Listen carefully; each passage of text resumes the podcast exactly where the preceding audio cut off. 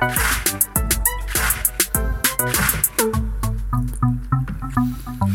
right, people.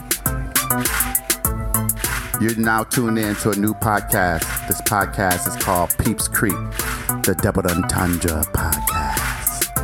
I'm your host, Sean, and today I'm joined with a few of my friends around the table. Hey y'all, it's David here. What's going on? It's Atrina. What it do is Kev. Kev, aka the Diplomatic. Ah. All right, people. This is a new podcast. This is a fortnightly podcast. For those of you who know what that is and you stay in the Commonwealth of Virginia, you should know that that means that this is a bi weekly podcast. That means every two weeks when this podcast drops, I need you to actually download and listen. I need you to subscribe. I need you to tell your friends. I need you to tell your family. I need you to tell your uncle. I need you to tell your boss, even if you don't like him or her. Let them know that this is a new podcast coming up. We need your support and we look forward to having a conversation with you every two weeks. All right, so today's topic we are talking about politics. But before we get there, we want to talk to you a little bit about why we're doing this podcast. So, I am an avid podcast listener. I have about mm, maybe 15, 16 podcasts that I'm listening to currently on a rotation. And so I wanted to do a podcast where we did a variety show where we talk about any and everything. We have varying views here. We have some um, new voters. We have some folks who think they know everything, a- aka Atrina. Don't, don't play with me. okay. so we're gonna start this off. All right. But so I'm gonna give everyone an opportunity just to quickly introduce themselves, and then we're gonna jump right into the topic. All right, Atrina. Hey y'all, this is Atrina, and uh, contrary to uh, popular belief at this table, I do be knowing what I'm talking about. Um, I am a military brat that has lived in Maryland and Virginia for the past, ooh, child, 22 years. I'm getting old. Um, disrespectful. I am the voice of the women on this show, so I hope to represent them well. And I look forward to it. I also listen to podcasts, probably not as many as you. And so I'm really excited to be a part of the podcast. You know, hope I represent women of color, women in general well, because there's a lot of testosterone at this table, and y'all know they don't get it right all the time. Thank so you, Atrina. We shall move on. We shall. All right, David, talk to the people. Hey, what's going on, everyone? So I'm David. Uh, I am really new to podcasting to you, Sean. I'm excited to be here with you guys, but most importantly, I believe I can bring El Sabor Latino to the table. Come on, come on. Okay, arriba. All right, Kev, talk to the people. What's going on, everybody? So yeah, this is Kev, aka Diplomatic. I am a um, I'm an army veteran. I am a political nerd. I love everything politics. I was a candidate for office uh, in Maryland for the House of Delegates. So I, know a thing or two, I guess, about politics. Um, I'm also the founder of the Thomas Foundation, uh, which is a, a family foundation that I created, uh, basically focused on holistic empowerment um, in communities locally and hopefully one day across the world, um, with a strong emphasis on uh, communities that are the most vulnerable and vulnerable populations. Um, podcasts, I've always wanted to do a podcast, um, something that would allow me to kind of share my views and, and exchange dialogue with folks. Glad to be here. Look forward to having fun with all of these characters. All right, so the first topic we're going to talk about is that we are on December the 7th. And about a month ago, we had elections, November the 8th. Is that accurate? Six. Six. So about a month ago. Um, but the fact of the matter is, is that when you look at the news, we're still talking about residual effects of the election that occurred. Individuals who had conceded coming out and saying, I'm no longer going to concede. Individuals who are contesting um, particular um, uh, election spots in different states. So, what I want to do is I just want to talk a little bit about voting generally first. Um, and so, at this particular table, we have what we call a virgin voter. I call him a virgin voter because this was the first time that he was ever eligible to vote here in these United States of America because he is a newly minted citizen. Everybody give David a round of applause. Thank you, thank you, thank you. All right, so we're going to start off with you, Right. David. Tell me, first of all, why did you vote in the November the 6th elections? The reason why I voted this year was just simply because there is so much unfairness in and against my community. All these labels they have put on us is just awful. I wanted to make a difference. Probably it wasn't enough, but it's a start. As a minority in this country, I believe we should come together to make our voices heard you know sometimes there is there is one it is one of our biggest problems with my community. We don't come together. We can see the problem in front of us and we don't do anything. We have the power to, to make a difference yet we still don't do anything. And so, as a new voter, what did you do to prepare to vote? you know to prepare myself i read i didn't know who these people were actually before i found out any information i found. To be honest i was blind but i said to myself i was going to go and vote for whoever i thought looked promising. However i wasn't thinking about what is what is it that my community needed and who out of these candidates was the right fit. I am glad I did what I did to find out and educate myself prior to voting. I mean, it was hard though, but I did it. Uh, and also, thank you, Sean. Um, you actually was a big help, uh, and thanks to you, I feel um, ready to vote. Well, would you do it again? I, I, I, yeah, I, I guess I would. I would do it again. You guess you would, or you will? I do will do it. I mean, let the man have his opinion. He might guess, he might not. Some people don't like to vote after they vote because they don't feel like their voice was heard. So a better question would be as if he thought his vote mattered. I mean, she got a point. Okay, so let's let's talk a little bit about about that. But before we do that, let me remind everyone that this is my podcast. That means that I am creating this. This means that I am putting the money into it, and you will be terminated. Do you understand? You will receive a pink slip. He fired me to bring me back. 15 minutes later. Okay, no, seriously, following on the heels of that, that is a better question, and it is a question that I was going to ask. Did you feel like your vote mattered, I think it did. and why is that? You know, I truly feel that my vote matter. You know, the funny thing is that when I was voting, I was saying to myself, even though it is just me, one vote, I'm sure I will make a difference somehow. But I also knew that, also knew and believed it was my responsibility as a new citizen, and that it was my right to vote. A right that is guaranteed to me, whether folks like it or not. All right, so let's let's talk a little bit about general election results. Were you all satisfied with the results from the November the 6th election and the elections that you actually voted in? We'll start with diplomatic. So I was satisfied with the, um, I guess, congressional down, or not congressional down, but yeah, the congressional elections and some of the local um, elections I was happy with. The only disappointments were um, the gubernatorial uh, contests in Maryland, Florida, and Georgia um, because of the, the voter suppression tactics that have, I mean, it was clear as day, but they're coming out officially now. But when you say voter suppression, what about the fact that individuals on the other side of that coin are basically saying that this isn't about voter suppression more than ensuring um, the integrity of votes. So we don't want individuals who should not be voted in the elections to vote. And so we put these tools and policies and procedures in place to ensure the integrity of that. What would be your response to that?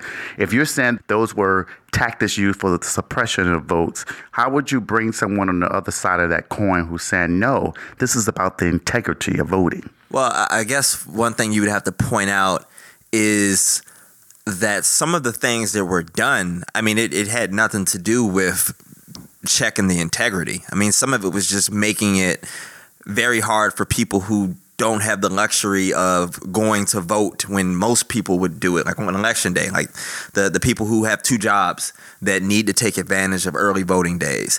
When you have a state purposefully try to make less days or less um, early voting days. Which state?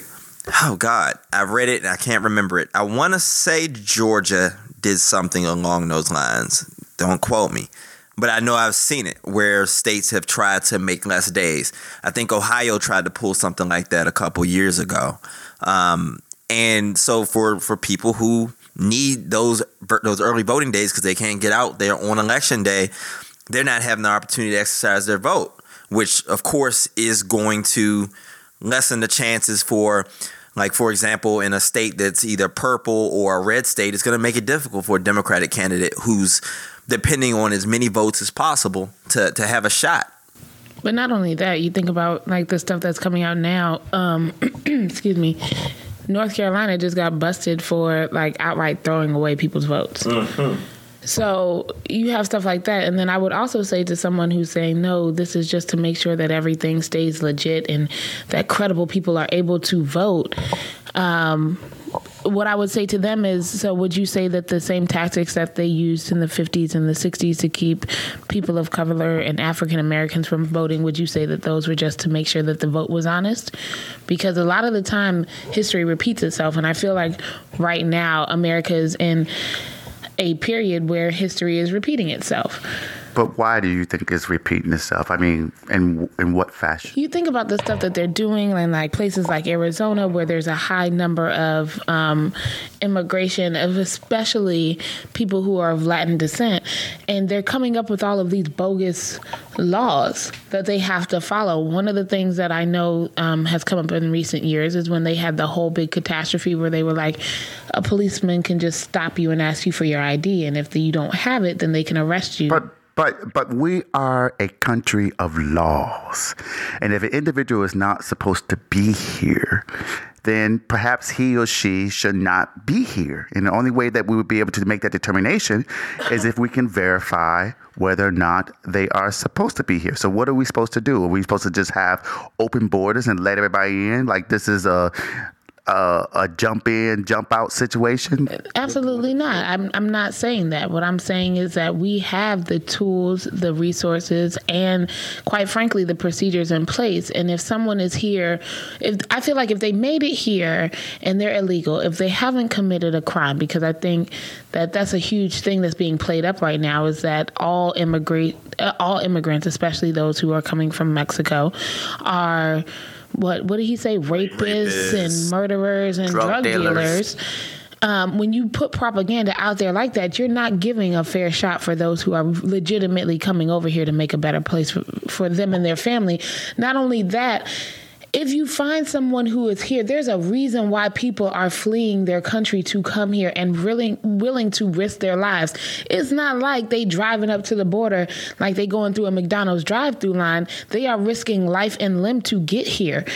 Meet them at the border and treat them with respect. It is just that simple. Just because they may have not come through the correct way doesn't mean that we have to treat them like they are criminals and prisoners of war. Treat them with dignity and respect. And if they can't come, they can't come. And I understand that. And we have procedures for, for situations just as that. But you don't have to do all that I feel like our government is doing right now. And I don't necessarily think that it is fair or honorable. And I don't think that it encourages the American dream as we know it as a country. Okay. So David, as an individual of Latino descent, right? how does it make, or first of all, how how how did you feel when you heard or you hear individuals refer to Latins? And I think sometimes what they do is just throw you all in one category without recognizing that there are numerous countries that have Latin roots, and they all are not the same. including Puerto Rico, which is actually part of the United States. So to hear individuals characterized um, from the Latin community as rapists, you know, bad hombres, whatever the word may be, how do you feel um, as a Latin American hearing that? I mean, honestly, uh, it's not a good feeling because you know um, they said that you are this, you are a raper. I mean, rapers, um, drug dealer. So sometimes I don't really care, to be honest, what people, how people see me or what would they say about me behind, you know, in the line, whatever. But it gets you sometimes, you know. Sometimes I might, I, I might be strong en- enough to not for those comments not to get me, but there are times where like, okay, so this is how people feels every day. You know, the not too long ago, I was working um, for a clothing store. Uh, I had a customer. He got upset because he couldn't get what he wanted it. So he just loud and loud and crazy said, "Well, I'm glad he's gonna send you back to Mexico." That's crazy. you know that was actually the first time that i ever felt that you know that feeling that you couldn't do anything. Right. Because you're just doing your job. my, my, my response to be honest was i was the bigger person. I actually said sir you have a good day. You know that was my response. I didn't want to engage to his level because i just felt that you cannot fight with ignorance. Ignorant ignorance is always going to win no matter what because you can try to convince these people that you're not this type of way that you're not what they think they um we are they're gonna believe whatever they want to believe. So it's not a good feeling to be honest because at the end of the day is where i'm coming where i'm from. This is my where my blood is. And see how my people has been treated is not a good feeling. So, Kevin, hearing David discuss that as an individual who I understand you ran for office, right? Mm-hmm. We understand you did not win. the shade of it all. Let's talk a little bit about your campaign. Where were you running? Maryland, uh, Maryland's 23rd district A, 'cause the Senate district is broken into two sub-districts. That's um, Bowie, Laurel, and Glenn Dale. So, in those particular areas where you were running, do you know whether or not it had a s- large Latino population or not? I wouldn't say a large uh, population, but a population nonetheless. Uh, more so, at least from what I saw in like um, South Laurel, there were a lot of uh, Latinos. So it was like one neighborhood in particular I went to where most of them, when I would go to the door, it was um, a Latino family. So the, the presence was definitely there. And when you were campaigning, I'm assuming you were campaigning, right? Mm-hmm. Did you consider your campaign to be grassroots campaign? Most definitely. All right. And so were you going door to door talking to individuals yourself, or were you trying to send some other folks to be like your surrogate? I was at every door. All right. So during the time that you were campaigning, did you happen to talk to any Hispanics? And if so, um, what type of issues did they bring to your attention, if any? It were pretty brief. I honestly, I talked to them, but it wasn't mostly like detailed conversations. But of course, immigration policy and issues like that are, are always going to be something important. Um, I had a couple that were still waiting on um, uh, the what is it, USCIS that process uh, to go through. So they were saying we can't vote yet, but we're in the midst of that. And one of the biggest complaints is always, of course, how long the process takes. Um, and then, of course, during my time interning, I also dealt with some of that because a lot of times people would call in to check in on their cases um, when I was at Van Hollen's office. So that's been my experience with that. But not only that, in our area, it's more than immigration in this particular area is um, it's far reaching because everyone wants to come to DC. What's what's our area? This area? DC, DMV, most definitely DC, Maryland, Virginia. It's way higher, I would think, than it would be um, in other areas, particularly because we are the nation's capital. We are we do have so many opportunities to get here, and so.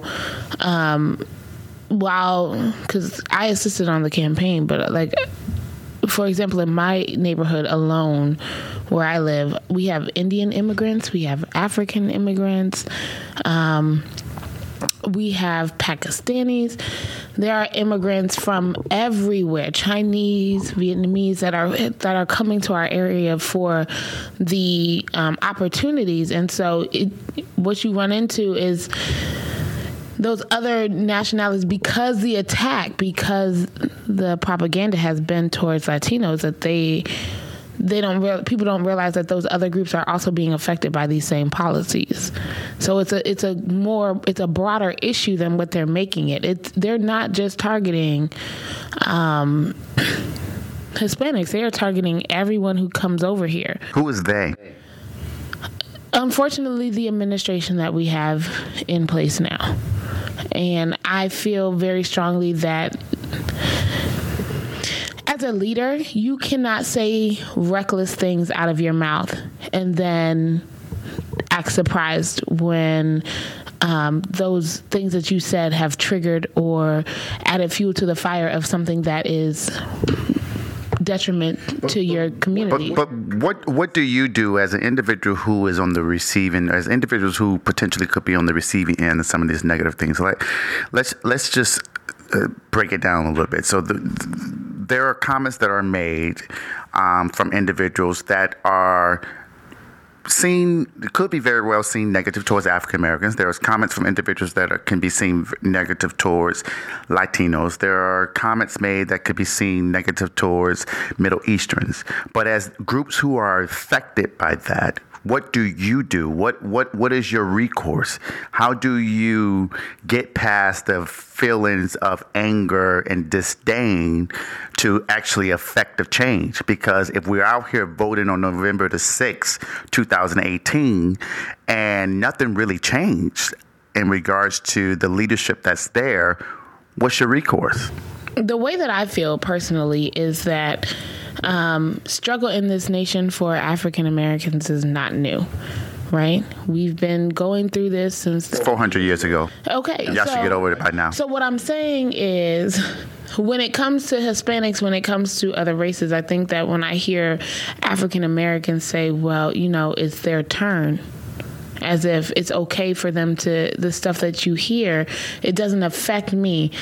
Um, it does because if we let one thing slip, then everything can slip, and we see how far and how long it took for us to get where we are, and the climate is just repeating itself. But isn't that? But isn't? I'm sorry. I I hear you. I respect that. I truly understand it. But isn't that really just a sign of I'm over it? I mean, it's not necessary that they could it be that they don't really feel like okay it's someone else's turn to take the brunt of the the the issues. It's just that I'm tired of it. Nothing is changing, and so let someone else deal with it versus it being. Oh well, finally somebody else is getting the heat.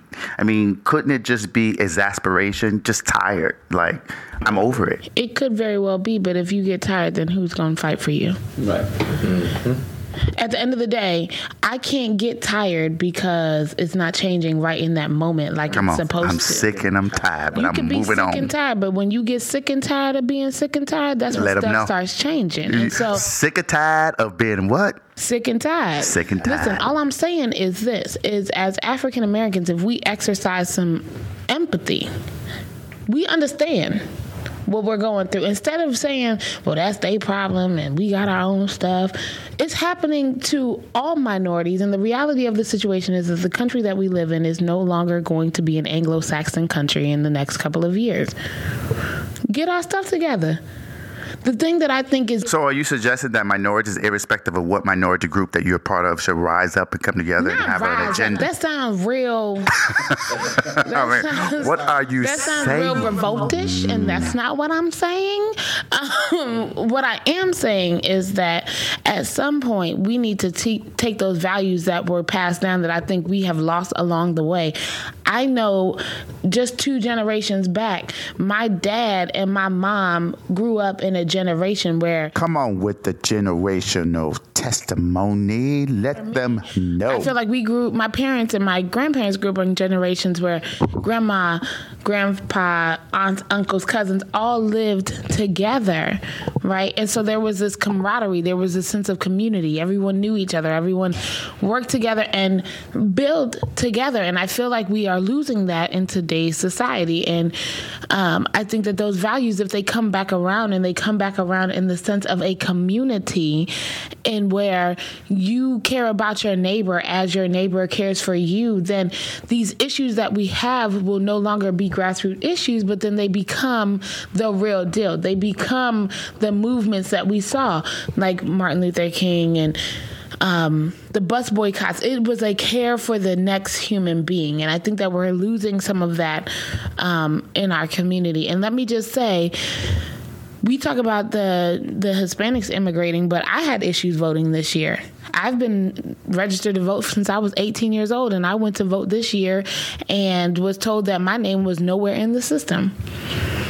And what happened? So they tried all different types of ways. They were like, well, maybe your name is different in the system. Maybe we, because they tried to scan my driver's license because that's what's typical to do in Virginia. And my name didn't come up. And then they tried to look in the system. Then I looked myself up in the registry and I didn't come up as a registered voter. And so they were like, did you vote two years ago? Absolutely, I voted. Okay. We don't see you. So I had to do a provisional ballot. So then And what's a provisional ballot? basically it's a paper ballot, but you are also registering to vote at the same time. And and, And then so your vote is not counted like everyone else. It's put in this like special blue bag that they have off in the corner somewhere. And so and like, when is it?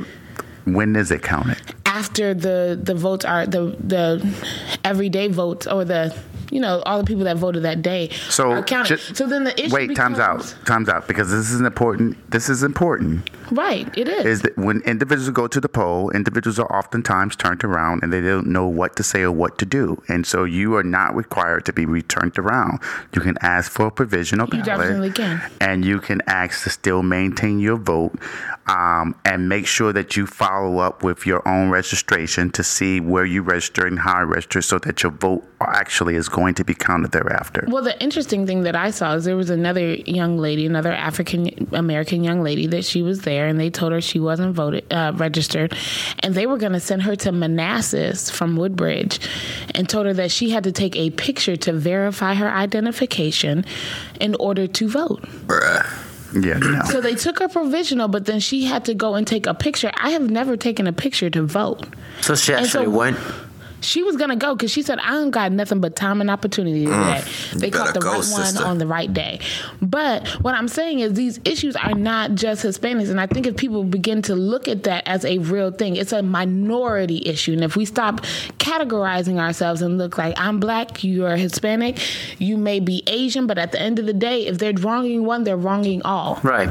And that's how we have to look at this issue. Because I've been here my whole life. I've been registered to vote since I was 18 years old. I've never had an issue voting. And all of a sudden I have an issue voting. right.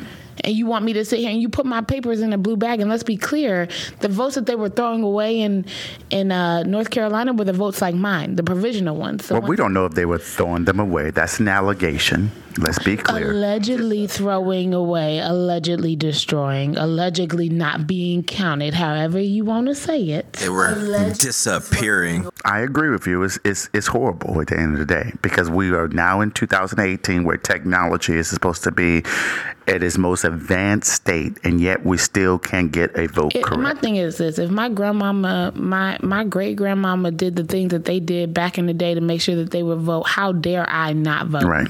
Right. How dare I not take the opportunity? And and so what do we say to individuals who say, look, my vote ain't changing shit.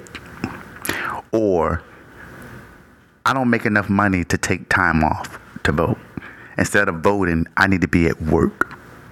If I'm not at work, my child can't eat, and I, and I can't take off to vote.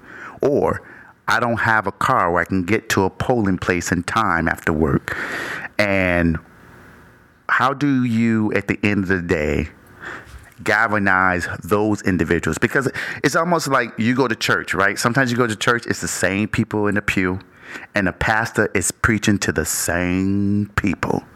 And at the end of the day, bruh, either you go save these people or you ain't. And so, how are you winning new lives and and and putting that into perspective of voting? How are you getting people galvanized, excited about voting when they have real life issues that's going on where they feel like when they cast their vote, it doesn't matter? I think it's if you take it from that approach, like when you say something about like if you go to church and the preacher is preaching and it's the same six people in the pews, um, what do you get from that? It's about what you get for you. And so if you're gonna vote, don't don't think about like if it doesn't come out my way, that's not how the way it's supposed to be. Democracy is democracy, and if the vote swings that way, that's the way the vote swings. That doesn't mean you stop. And I feel like for so long the civil rights movement wasn't won in a year. It wasn't won in one election. It wasn't won in one day. It wasn't like we decided yesterday, today we gonna stand up and we gonna boycott and things gonna happen. It took time, and it took effort, and it. I think we're in a popcorn society. Everything's not gonna happen right away the way you want it to happen. You have to have some perseverance, some some effort, some motivation to continue on to. Con- to push through to the next day. Everything doesn't happen automatically when you want it to. Okay, but okay, so we have David here who who never voted before other than November the 6th, 2018. And he says he's going to vote. He says he's going to move forward. But what if he feels like his vote didn't matter here? Like he says that he felt like he was voting for the people. Felt like he had a a, a uh, a cross bearing about voting for other fo- folks who couldn't vote. Um, and if if things aren't changing, then how do we continue to galvanize people? We can't keep just saying, you know, our ancestors fought for the vote because it's it's, it's evident that they did. It's clear. Anyone who went through any first, second, third grade level of history know about civil history, civil rights. They may not know about it in the depth that some of us know about because we took the time and energy to actually learn about it, but they knew about that. So that's an old story. And so you have to be able to change with the culture as they're changing. And so, how do we galvanize folks now to say your vote matter? You getting out there to vote is important. I think Kevin can speak to some of this because when he ran his campaign, he ran off of grassroots um, being a part of his Obama campaign, being a part of his campaign, I think it, one of the things, and you can tell me if I'm wrong, but one of the things that was huge that we did, even though, you know, the election didn't come out the way we wanted it to, was that at the end of the day, people weren't expecting us to knock on their door. People weren't expecting us to say, hey, we care about what your thoughts are. Um, and I think in a lot of instances, what we got back, especially from people who were from migrant backgrounds or immigrant families was no one stops to talk to us. No one stops to ask us what what we think, what we feel, what we need. And so I think um, what I think we need is for more people to understand that somebody hears you. And so, if you are in a position where you can help the next one learn a little bit more or feel a little bit more heard, then don't stop continue to do that and spread the word because the problem is it's not that people don't know it's that they don't think they are being heard. Got it Katrina thank you. We're gonna move you the Kevin now thank you. I'm so through with him and I am silent for the rest of this no podcast. but but what Trina was saying is I mean that's absolutely right. It, optics do matter now you hope that with those optics you're actually um, doing the right thing. So, for example, when we knocked on doors, we had clipboard in hand, and when I was talking to people, I would literally either myself or Trina would write down whatever the person said, um, issues that they had, and I know for me, if a candidate came to my door and I'm telling him X, Y, and Z, and he's literally writing it down, that says to me, okay, he didn't come to the door just to give me a whole bunch of nonsense and a couple talking points. Like we're exchanging in dialogue, and this is something that he's going to take back with him to the planning meeting and strongly consider this if he gets in or in, at least on the campaign trail. Um, so that's one thing. Is just making sure people know that you care. Caring is, is sharing. Yeah, Empathy is important. facts. All right. So let's talk. Let's let's shift gears just slightly a little bit, and I want to talk a little bit about. Um, all, really on this topic very quickly we may not know a lot about it but i did some re- research on it so one thing that has bothered me a lot in regards to individuals right to vote is the concept of if an individual commits a crime particularly a felony there are some states who essentially say you can't vote there are some folk, some states that say, well, you can vote after you finish your sentence, whatever it is, after you do X, Y, and Z. So, what I want to know is if voting is a constitutional right, why do we feel that we need to take away the vote as a punishment? Does that solve anything, or is that just a way to suppress certain types of voters? What do you think? I think it's a suppression tactic. I mean, not to say that African Americans are overwhelmingly targeted when it comes to the criminal justice system, Hold up, but but, but African Americans are disproportionately in the in the criminal justice system in comparison to any other race ethnicity in the United States of America. and increasingly ha- uh, those of Hispanic descent as well. exactly. So, why did you, you were saying you think this is a, a suppression? Yeah, definitely. I mean, minorities, specifically, we'll say African Americans, overwhelmingly vote Democrat. So what you'll see is, and the Republican Party mostly, they they pride themselves on this strong on crime narrative or whatever. So I mean, what's the best thing to do than to make it to where people who have committed certain level of crime cannot vote any longer? It's it's a double whammy. What do you think, Katrina? I absolutely think it's suppression. I absolutely think it's a suppression thing. Um, when these laws were enacted, they were enacted in a way to suppress the African American and minority communities. Um, I don't think that once somebody has served their sentence that they have to continue to pay by not having a voice in the way things are done because part of the issue is that when they are sent away and they see all these injustices they have no rights you're stripping them of their rights and so when they come out and you want them to be um, Model citizens. model citizens you want them to straighten up and fly right but you are taking the basic right of being a citizen of this country away from them so that then you're taking their voice and then you want to yell at them So, what do you think about it, David? About taking the the right to vote away. Yeah, for individuals who are in jail. What's your thought? be honest, I, I if it's that if that's one of the the the rights for a citizen to do, so I don't think uh, taking it away from them is the right thing to do because they're already dealing with a sentence. You know, being in jail, taking the freedom away from them because of their their um, actions. So I don't think after they completed the sentence that they were put into, taking the right to vote away, I don't think that's fair. I think they still have a voice that that that, that can be here. All right. So, th- for those of you who are listening, hopefully it's quite a few of you, um, you should Google the National Conference of State Legislators. And what they do is they have a spreadsheet that provides you information about the right to vote um, concerning felons. There are only two states in the United States of America that never take away the right to vote, and that's Maine and Ver- Vermont, no matter if you are a felon or not. There are 14 states that only um, take away the right to vote while you're incarcerated and is automatically restored once your sentence is up. There is there are 22 states that is lost until there's completion of the sentence and parole or whatever um, probation you have, and then it's automatically re- restored. And then there are 12 states um, that's lost into completion of sentence and or if you act to ha- you have to affirmatively do something. So anyway check out the national conference of state legislators website to find out what state you are in. And if you are a felon who do not have the right to vote do what you need to do to get your vote your voting right reinstated. All right, so we are lastly going to talk about, I think, the caravan issue. All right, so I'm not talking about Dodge Caravan because they are not giving me any kind of sponsorship for this podcast. We, we are talking about the caravan that is marching and driving slowly from Central America to the border. All right, so let's talk a little bit about that. First of all, what do you all think about this whole caravan situation?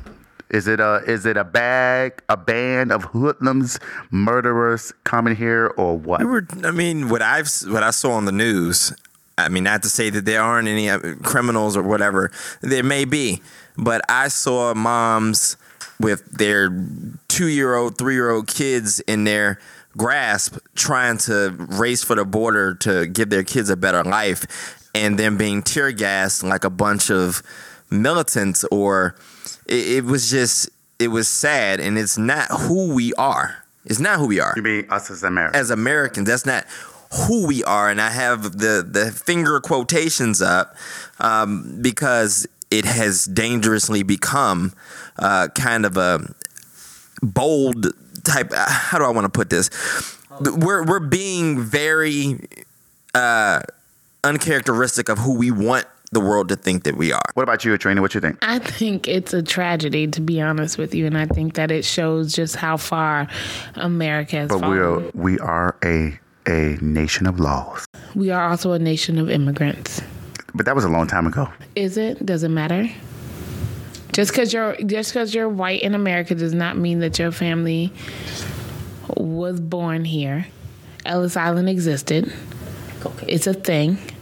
And so just because I don't look like your ancestors and I can't trace my my family back to the boot of Italy doesn't mean that that um, my right to come to this country legally or illegally Okay, but okay, we it doesn't matter. We I- we we Malcolm we, we, we are a nation of immigrants. We got that. That was a We long time ago. definitely are. But It doesn't matter how long ago it was. That's what happened. Columbus came. We celebrate Columbus Day. Malcolm X. We could celebrate Columbus Day, and he basically came here and said he found something that was already found. Stand up for your rights. And to be honest, I don't know why we celebrate him. So wait, times out. Who was we? Because I still had to work for Columbus Day. I didn't. I mean, But, federal uh, government I didn't don't- have to work. But I don't know why. Let me tell you this. When I was in school, we were protesting. What'd you do? Go to school? every Columbus Day. We would go to school. We would sit out in the middle. By yourself? We would sit out. I went ahead and slept in that day. I'm not going to school for no reason now. I'm We not are going- not about to celebrate finding something and taking land from people who are already here. But put that aside, people. I'm not going to give my political views on here because technically I'm an independent. Um, but um, David, what do you think about the caravan? You're from El Salvador, uh, aka shithole country. Um, What'd you say? say that one more time. I Run it mean, back. he's just repeat, I'm just repeating what was said. what was said. What was said? I'm asking questions. El Salvador was one of the shithole countries, as was Oh, Haiti. you're talking about from from the Bergen president, as my daughter calls him. I don't know. I cannot. Shouts out to the trolls. I could attribute that to anyone other than the fact that I know I read it on some news site. Don't know if it was fake or not. Um, it wasn't fake. it says shithole country. So you're from El Salvador and you're also from Mexico. Right. So did I say that correctly? Mexico. Yeah. Work on your accent, though. All right, go ahead, David. Tell us.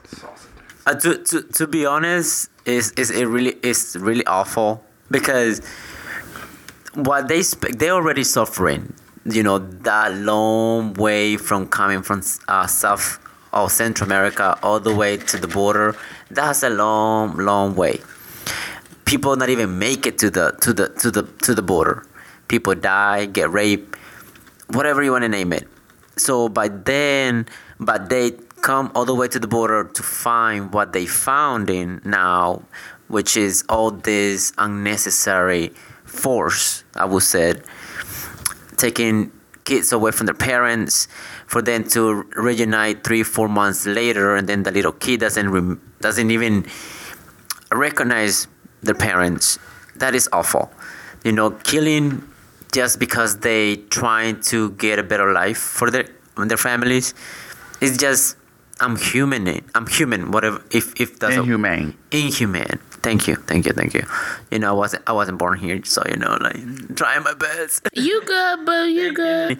So, as as you know, as a Latin um, American citizen, thank God, a mom, it kind of gets it kind of gets me to the point that I feel sad, disappointed, and and and, and guilty because I'm in this side, you know, um, you know, having a life, job, something that they are basically looking for. Trying to get to. Right. So kind of, you know, that guiltiness part feeling is there. But all, all, all I'm wishing is just for things to get better. For them. Well, I don't. We can spend a lot of time on this topic, um, but we do want to wind this down for the for you listeners. I know that we've been talking a lot about politics. Politics is a difficult thing to, to discuss, particularly if you do not agree with any of the opinions that's espoused in this particular podcast, and that's okay. You can always contact us on peepscreek.com. You can leave us a message. You can let us know, hey, I don't like that topic. I don't like Kevin aka diplomatic. Uh, Trina was just talking and talking, talking, but I Yep, yep, yep, yep, yep. love Sean's voice. I, I do not understand, David. Who is gonna say that? And David, they gonna love your accent, baby. Thank you, boo. but at the end of the day, here's what I want to say. Um, I, I do want to say in regards to the caravan situation, I do think it's a it's an unfortunate situation. I would say to individuals who who like to mm, who like to um, bring the same marching line of we we are a country of laws and you need to get in line, blah blah blah. I I challenge those individuals to actually go and look at the statute that deals with immigration law to understand how confusing, convoluted, and just unnecessarily um, burdensome the process is. And for those individuals who know absolutely nothing about asylum, oftentimes you cannot indicate that you are seeking asylum until you actually reach the border. Exactly. There are individuals on this caravan who are seeking asylum. They cannot do so until they reach the border. It's not like they can flip out their cell phone, call the State Department, be like, yo, I'll be there on Tuesday. I want you to pull up my Exactly. paperwork and start asylum. So you need to know the laws in which you are claiming individuals don't know and don't understand so that you can try to have some sort of empathy. I'm not saying that we need to open our borders and let everyone in, but you also un- need to understand that there is a there is a process. And so for those individuals who talk about get in line, that's another concept that really bothers me Yeah, because too. the line It doesn't exist. it does not. It's not the same for everyone. That line is not the same for those individuals from Haiti. It's absolutely not the same for individuals who are from African countries, and it's damn sure not the same line for individuals who've come from Let Mexico. me, let me add this real quick. A lot of people don't know that in the United States, we actually have asylum officers and refugee officers that are assigned to other countries that we send our people out to to bring back refugees and people who are seeking asylum. So to say for somebody to get in line, baby, they probably got in line before they even got to the door. Right. Well, you heard of Trina. Now, listen, people. I want you to know no matter what your political affiliation it is, whether it's Democratic, Independent, Republican, don't give a hell. Not sure. You get out there, you vote, you figure out what the issue is, and you do what you want to do. And I do want to say this to my dreamers. I know quite a few dreamers, individuals who come here not on their own accord, but because their parents brought them here. They are hardworking individuals and they just want to experience the American dream and they feel boxed in. You keep your head up, you keep doing what you need to do, and it's all going to work out the way it's supposed to because we will make it happen one day. All right, that's the show for today. We're talking about politics. We were all over the place on politics because, hey, that's what it do when you have just some drinks, you at the table, and you talking to your family. I'm Sean. We have Hey, y'all, it's Trina. David. Kev, aka Diplomatic. and we are out. All right, people, that is a wrap. We are here at Peeps Creek, the Double Entendre podcast. I'm your host, Sean, and we look forward to having another conversation with you in two weeks. All the music that you heard today on the podcast is created by my brother Crazy Drake out of Detroit, Michigan, with his music called Blazing Heat Music. That's B L A Z I N H E A T M U Z I K. Don't forget, tell your family, tell your friends. Most importantly, make sure you come back and see us and hear us. Follow us on Instagram and Twitter at Peeps Creek. That's P E E P S C R E E K. For my Latino listeners. Gracias por escucharnos. Regresa en dos semanas. We are out.